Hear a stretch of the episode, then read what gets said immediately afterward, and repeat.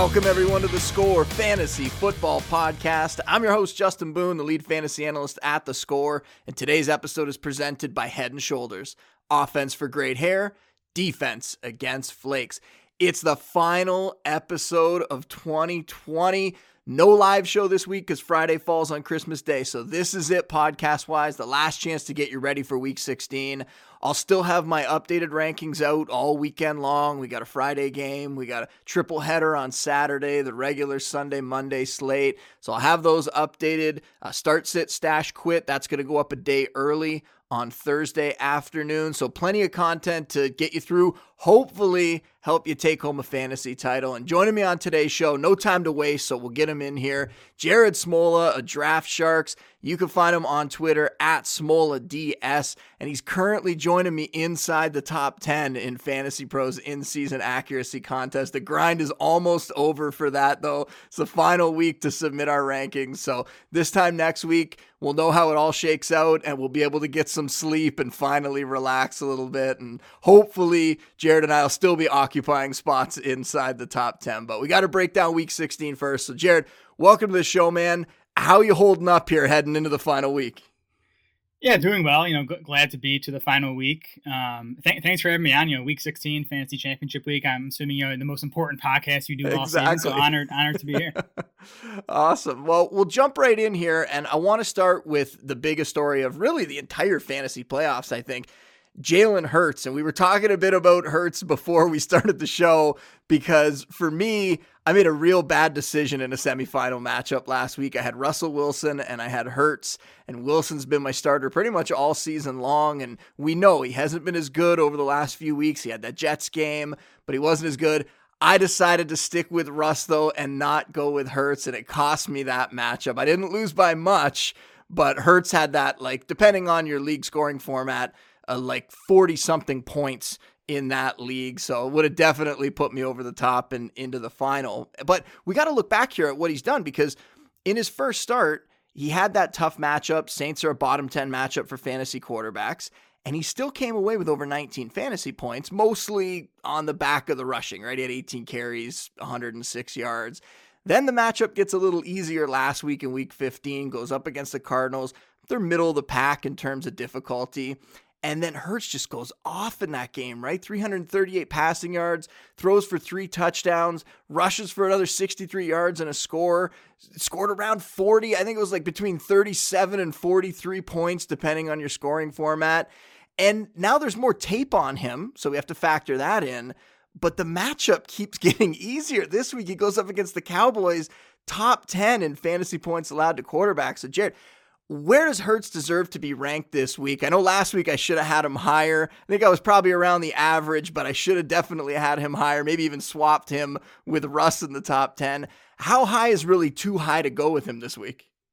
Yeah, to me, this is sort of like the projections versus rankings debate. Like, I think if you're doing projections, I could easily see Hurts coming out number two among quarterbacks this week, behind only Patrick Mahomes. I think, you know, Mahomes at home against Atlanta, who has been, you know, the, the worst defense against quarterbacks. I think he should be one. Um, yeah, like you said, Hurts has shown us he can do it on the ground. He can shown us, he's shown us he can do it through the air. Matchup is awesome. The Cowboys, by the way, uh, they gave up 74 yards and a score on the ground to Kyler Murray. They gave up 94 yards and a score on the ground to Lamar Jackson. So the two rushing quarterbacks they've faced this season have had big games on the ground.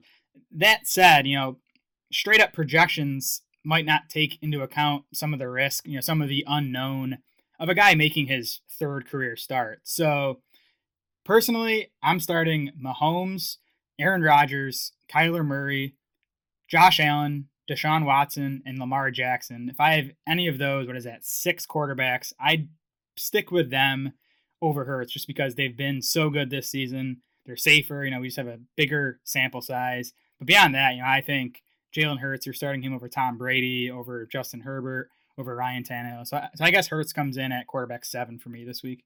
So that's exactly where I have him too. But I keep wanting to move him higher, right? You keep looking at and going, ah, Deshaun Watson. Like, I think maybe I could get him above him. And yeah, there's a couple guys around that range. But the other thing we got to talk about, we can't really talk about Hurts without talking about the impact that he's having on the players around him, right? We've seen Miles Sanders playing time spike over 80% of the snaps in both of Hurts starts now. So Sanders really an obvious play at this point. I think you could put him in that RB1 range.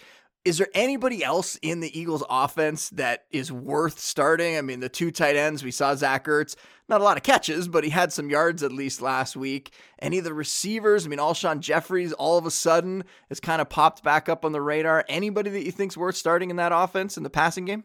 Yeah, man, the Eagles' playing time decisions have been interesting to say the least. You know, Alshon Jeffery led the wide receivers in routes run last week, which I think is ridiculous because he looks like he's totally out of gas to me. Um, Zach Ertz actually ran more pass routes than Dallas Goedert last week, which I also think is kind of crazy. But for me, it's only Dallas Goedert.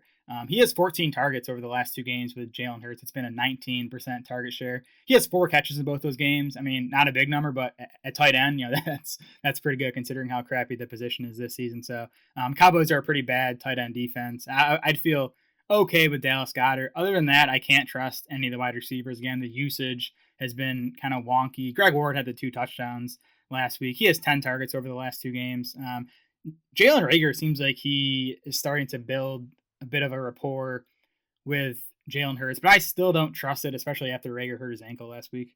Yeah, and Reagor is out there practicing on Wednesday, but it's still early in the week, so we don't know if he'll be available in that game or not. Uh, the deeper we go here into the fantasy playoffs, the more it kind of becomes like a confidence game, right? You could say it all year long, but when it gets when the games get more important for fantasy, you really got to go with the guys that you can trust in your lineup. And some of these situations are really hard to put your faith into guys. And we got to do our best to project them, though. So I want to ask you about some of the injury riddled backfields who. You know, who's going to rise to the top of those depth charts this week? Mainly, I want to focus here on the Rams, the 49ers, and the Dolphins. So for the Rams, we have Cam Akers out, so likely looking at a, a split between Darrell Henderson, Malcolm Brown, Raheem Mostert for the Niners. He's out. Jeff Wilson might not be 100% either, so we could see a little more McKinnon, Tevin Coleman. And then the Dolphins, eh, their only issue is Myles Gaskin's availability. And we don't know for sure that he's going to be out there, but he was activated off the COVID list finally today. So it seems like he should be ready to go now. And last week, without him, Salvon Ahmed stepped right back in. I mean, the guy didn't shed the red non contact jersey until Friday, and yet they still put him out there, gave him 24 touches, played over 60% of the snaps.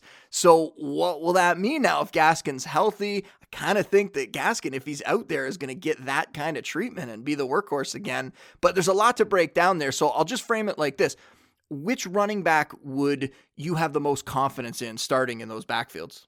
Yeah, and it's obviously an evolving situation. I think hopefully, you know, we know more at least by Saturday by the time that Niners game kicks off. But for me right now, it's Jeff Wilson with the Niners. Um, like you said, Raheem Mostert out. Jeff Wilson isn't even listed on the week 16 injury report. So it did look like he tweaked a hamstring, I think, last week, but evidently it's not a concern. Um, you know, he's already averaging about 11 carries and four targets per game over the last three weeks. Now they've been using him in the passing game, which is nice.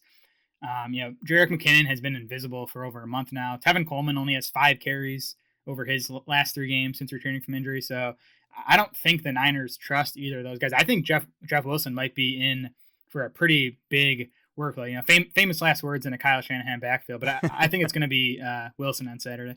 And then look, just looking at the other backfields quick. I mean, I think Henderson would be the play if you had to pick between him and Malcolm Brown. My main concern there is really that Henderson hasn't looked like the same back since he had that quad injury around mid-season. He has not looked like the same back. And I was on Jake Ciely's podcast yesterday, and I, I brought this up. I don't like yards per carry as a, a metric for running backs, but when it's as bad as it's been for Henderson, at least recently over the last five games or so, you have to take notice. He's been held to two and a half yards or less per carry in four of his last five games. And he got a decent amount of carries in a few of those games eight carries, 10 carries. So it's not like he's just getting one or two carries a game and not producing. He just has not been as explosive, hasn't really been getting it done. And that's helped Akers rise, obviously. Unfortunately, he's not there now. But I think Henderson would still be the guy that I would go with. You're kind of hoping for a touchdown. That's what happened the last time they played the Seahawks, right? And neither back had the yardage. We had Brown and and uh, Henderson. Really, neither of them had the yardage, but they scored three touchdowns between them. I'm pretty sure. So you're kind of hoping for that again.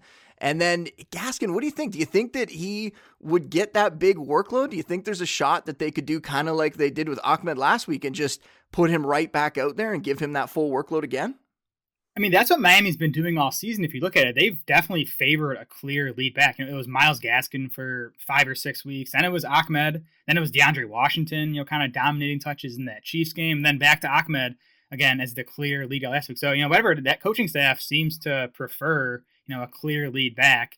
Gaskin was playing ahead of Ahmed when he was healthy. I think they go back in that direction. And the matchup is awesome. You know, Vegas is horrible against the run. They're 30th in adjusted points allowed to running back. So, yeah, I think I'd I'd uh, rank Gaskin, assuming he's activated and, and, is active on Saturday night. I'd rank him ahead of Darrell Henderson here. And, and if Gaskin's out, I think Ahmed remains the clear feature back there.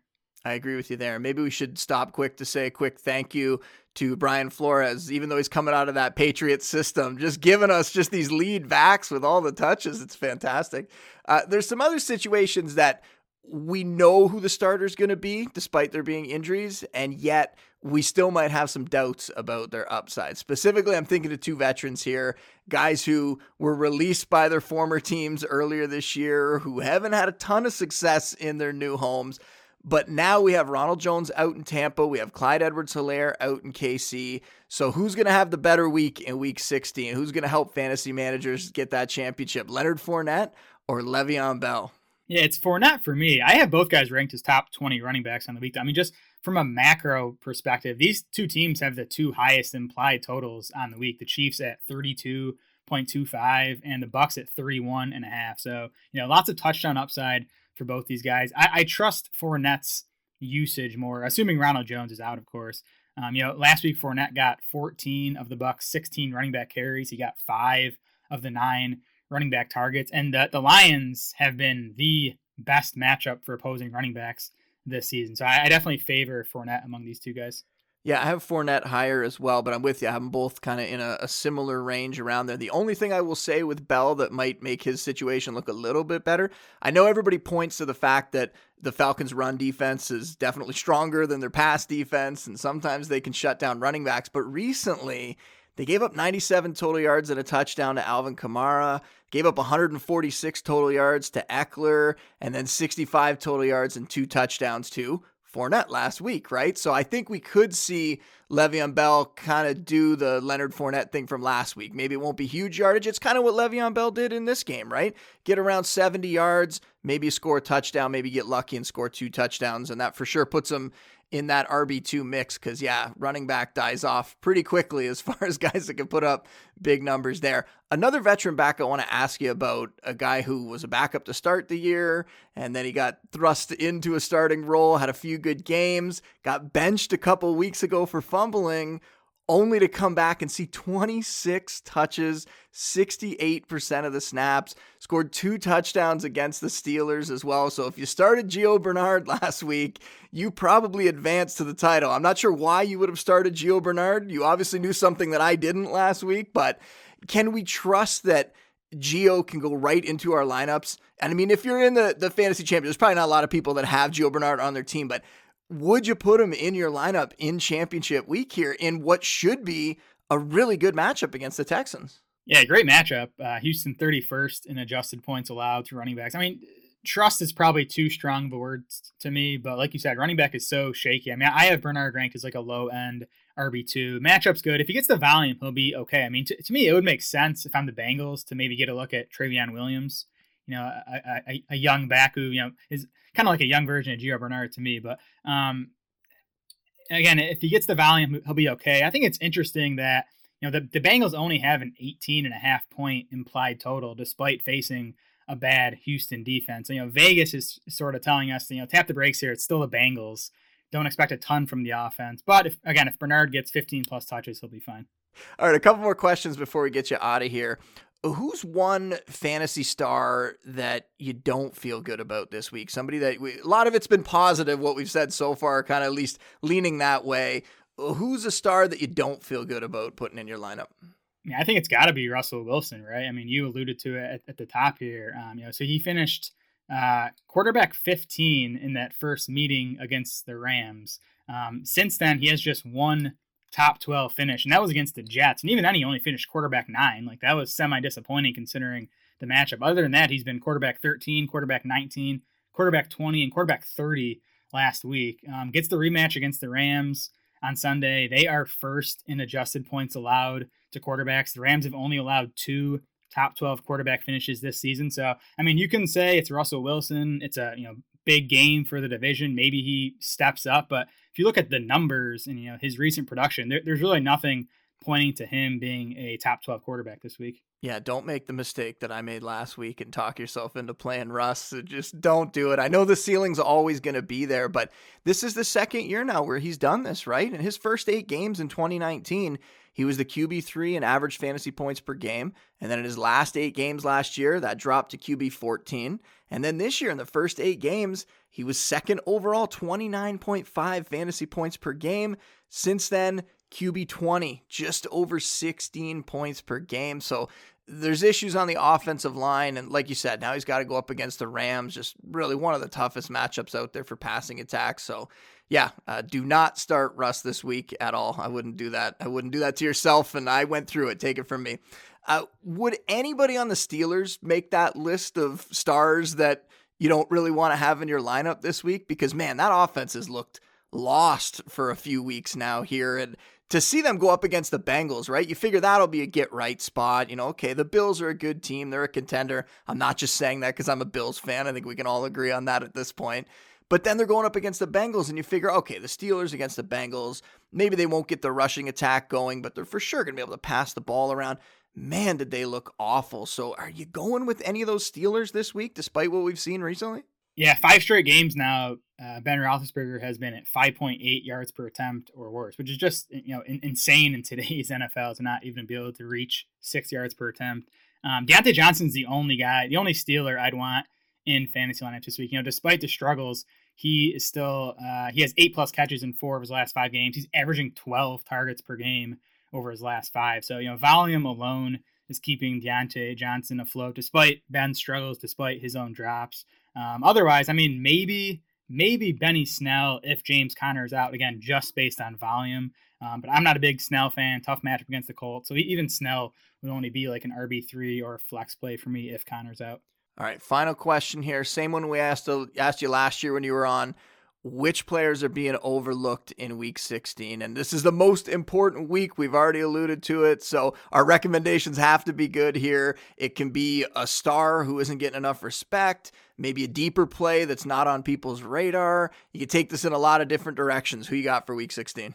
I got two guys. Uh, the first I'm more confident in. It's Rashard Higgins. Um, he's averaging eight targets, a little over five catches, and 80 yards per game over the last three. You know, Baker has been awesome over the last three games now. Um, Rashard Higgins has sort of come along with him. He's 11th among wide receivers in non PPR points over the last three weeks. He's 14th in PPR. And now he gets the Jets. So yeah, I, I think Higgins is a really nice wide receiver three play this week. My other guy's a bit riskier, I think. Zach Moss. Um, you know, you know, as a Bills fan, that backfield just hasn't done much for fantasy this season because really because they've been so pass heavy. Um, that first meeting with the Patriots though was one of their run heavier games of the season. Zach Moss and Devin Singletary both carried 14 times in that game. Moss came away with 81 yards and two touchdowns. Um, the Patriots are now dead last in Football Outsiders run defense DVOA. They're 25th in adjusted points allowed to running back. So it's a good matchup. If, you know, if Moss gets 12 to 15 carries, I think, you know, he'll have a, a top 25 fantasy week. Yeah, I like that one too. I had Moss ranked over Singletary last week just by one spot, I think, but I don't know that the the ECR had it that way. And it looked really, really good until Singletary had that late touchdown, that long touchdown at the very end of the game, and, and he popped back up there. Uh, I want to piggyback on the Rashard Higgins thing. And for me, I think I'm going to look at two Browns receivers here. And I kind of said you could take it with, you know, a star and a guy who's under the radar. Jarvis Landry and Rashard Higgins. They get the Jets this week, like you said. Since that crazy stretch of bad weather games, the Browns wideouts, man, both these guys have been producing. Landry, at least 50 yards and or a touchdown in each of his last four games, three touchdowns total over that stretch. And Higgins, 75 yards and or a touchdown in each of his last three games. Jets allowing the seventh most fantasy points to receivers this year. I'm expecting a good day for Baker and company in this one. I think everybody's going to put up pretty big numbers there. Landry is a strong wide receiver two, Higgins as a wide receiver three with upside. Sticking at receiver, I mean, there's so many names that we could say here. Chad Hansen's got at least 50 yards in every game since Will Fuller got suspended. You could look at him at tight end. I mean, I always feel compelled to throw it a deeper tight end in this section. So Austin Hooper, let's stick with the Browns. Let's just go all in on the Browns this week. We'll we'll pick on the Jets. I know they finally won a game last week, but we'll pick on the Jets here. And really, the Jets, the easiest matchup for fantasy tight ends. So it's a bit of a bully move by me, but they've given up seven touchdowns to tight ends over their last five outings. So Hooper could be a deeper streamer uh, if you're looking, if you're empty handed at that position this week. And then running back, I mean, if he's healthy, he was sitting out practice on Wednesday, but if he's healthy, then Chase Edmonds, I think, is in play again. Eh, he was supposed to be limited last week. It was a very strange situation. I don't know how you ranked it, but I had Edmonds very low because there were so many reports that said he might only get five touches in the game and he was banged up. I think he only got back to a limited practice on Friday. And then he comes out, he has 14 touches. Kenyan Drake only had 12 touches. Edmonds came away with 66 yards and a score, Drake with 40 scoreless yards. So we're back to this being a split. And Edmonds has been getting a lot of usage. I mean, he's played over 50% of the snaps in four of their last five games, so he's still getting work. I'd consider him an RB3 with upside. I'll have him probably in my top 30. Same thing with Gus Edwards. He's around that same range. If Mark Ingram is a healthy scratch again, last week we finally got to see this down to just a two back committee. And Edwards played 40% of the snaps, had a really nice day, 78 uh, yards.